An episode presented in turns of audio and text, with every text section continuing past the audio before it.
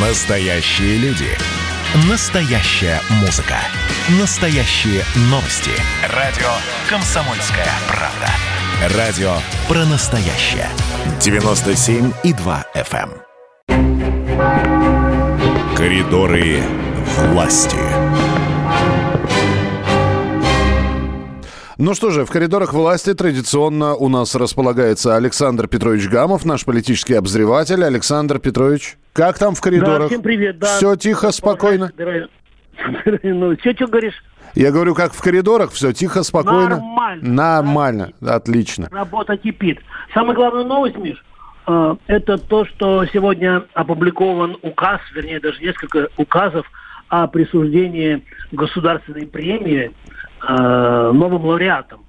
Э, Там и э, деятели науки, э, технологий, культуры и так далее. Ну, мне бы хотелось э, выделить э, имена прежде всего э, гендиректор центра имени Гамалеи Александр Гинзбург, Так. которого, в общем-то, все знают. Потом, я думаю, что всем знакомо имя певицы Хибла Герзмава, э, вот, или Хиблы Герзмавы, это певица из Дагестана, и э, викарий патриарха Московской, Московской всей Руси Илларион, он же митрополит Волоколамский, и э, всемирно известный скульптор Александр Рукавишников. Там еще есть несколько имен. Мне вообще очень нравится само действие. Я не знаю, как будет оно в этом году. Обычно, обычно вот в прошлом году э, как-то не получилось.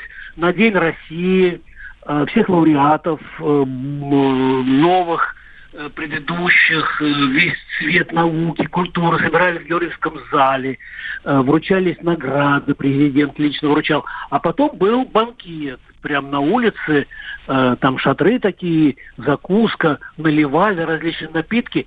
И я вот, э, журналистов редко звали, но, но мне несколько раз удавалось там побывать, и чем, чем вот для, лично для меня был интересен банкет, то, что там можно было любого министра, там, э, любого деятеля культуры найти, с ним поговорить, договориться о встрече, пригласить в редакцию, обменяться телефонами, выпить, закусить. Вот, вот я, например, ну, не знаю, позовут на этот раз, нет, вот такое мероприятие ожидается. Его, кстати, показывают по телевидению, поэтому давайте посмотрим, посмотрим. э, 12 июня в 12 в полдень обычно идет прямая трансляция из Кремля. Так, А В Кремле в коридорах власти продолжается напряженная работа по подготовке саммита Россия-США.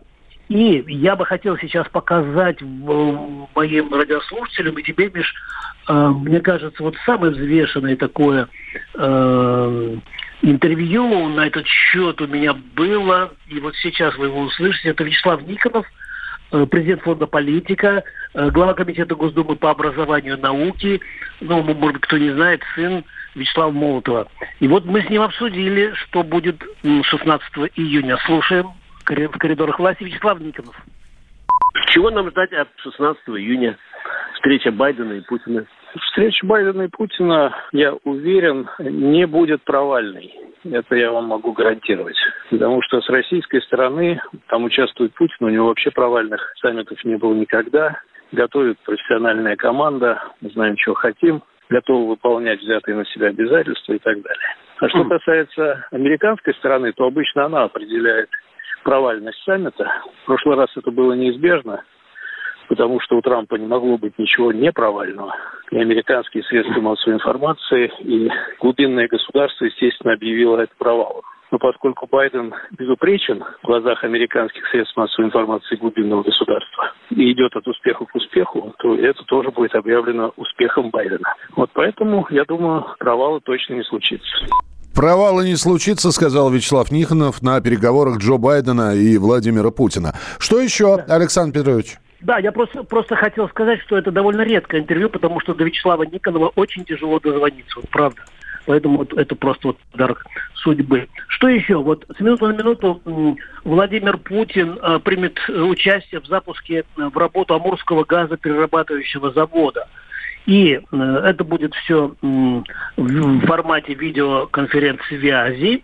И самое главное, вот нам вместе с президентом удастся понаблюдать за присоединением завода к магистральному газопроводу «Сила Сибири».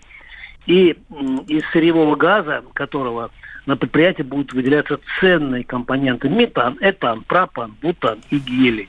Все это очень Сейчас вы перечислили фактически э, э, все ценные газы, которые э, должны приносить нам прибыль. Хорошо, так. И вот, да, и по производству, кстати, Миш, вот, и дорогие друзья, по производству гелия завод станет мировым лидером, и там запланирован ежегодный объем 60 миллионов кубических метров гелия. И что еще? Проектная мощность завода составит 42 миллиарда кубических метров газа в год. Я думаю, что об этом Владимир Владимирович сегодня нам всем э, расскажет. Вот, а я думаю, что вот мое упущение как э, ведущего э, коридора власти, это примерно где-то, может быть, 70 или 80 моя программка, да, вот в рамках твоей программищей, Миш. Вполне, вполне возможно, я просто не считал.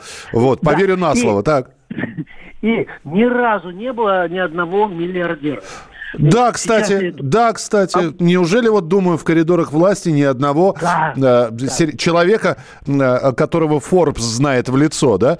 Да, Нет. да. Это вот настоящий миллиардер. Это mm Раз Агаларов, президент компании Крокус, мой герой. Вот, ну, представьте себе, это именно тот человек, который построил э, э, к саммиту АТЭС э, вот эти все сооружения на острове Русский. Я с ним несколько раз туда летал. И мне удалось с ним обсудить э, такую жизненную проблему, сейчас вы услышите наше вот это обсуждение, и просто я что еще хочу, ну не то, что я себе цену набиваю, ты меня знаешь, а просто что для него тоже дозвониться трудно, и он всегда спрашивает, а что ты хочешь, а, а зачем? Вот сейчас очень важный разговор, внимательно, пожалуйста, давайте послушаем, а раз Агаларов в коридорах власти с Александром Гамом. Слушаем.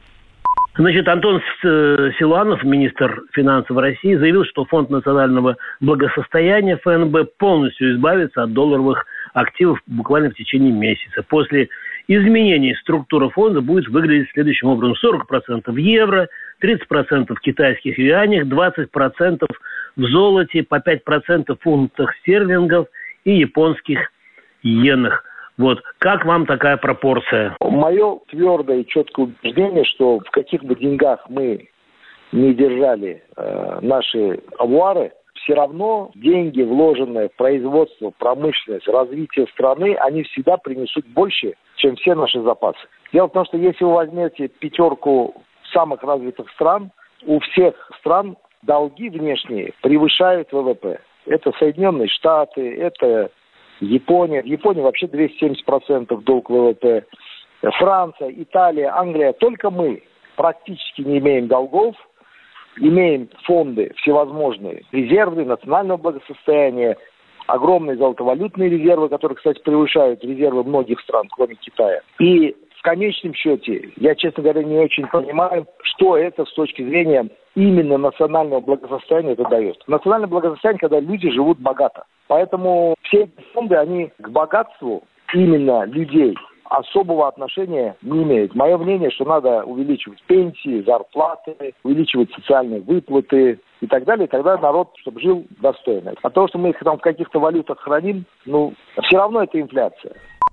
Ну что же, услышали Арас Агаларов, миллиардер да. э, в коридорах власти с Александром Гамовым, с Михаилом Антоновым. Кстати, Миш, заметь, это никакая не реклама, а то подумают, он, он ни, ничего не платит за, за рекламу. А еще что я хотел спросить. Ну, у нас нормально же, да, интонация, тональность, вот такой вот, ну, как бы непосредственный разговор, так по-свойски мы говорим и обсуждаем серьезными людьми такие важные проблемы, да? Правильно? А мы Нормально? сейчас счет проверим. Если от Агаларова что-то там появится, значит, мы правильную выбрали интонацию. Александр Петрович, спасибо большое. Александр Гамов в рубрике «В коридорах власти». Завтра он обязательно появится в нашем эфире. Коридоры власти.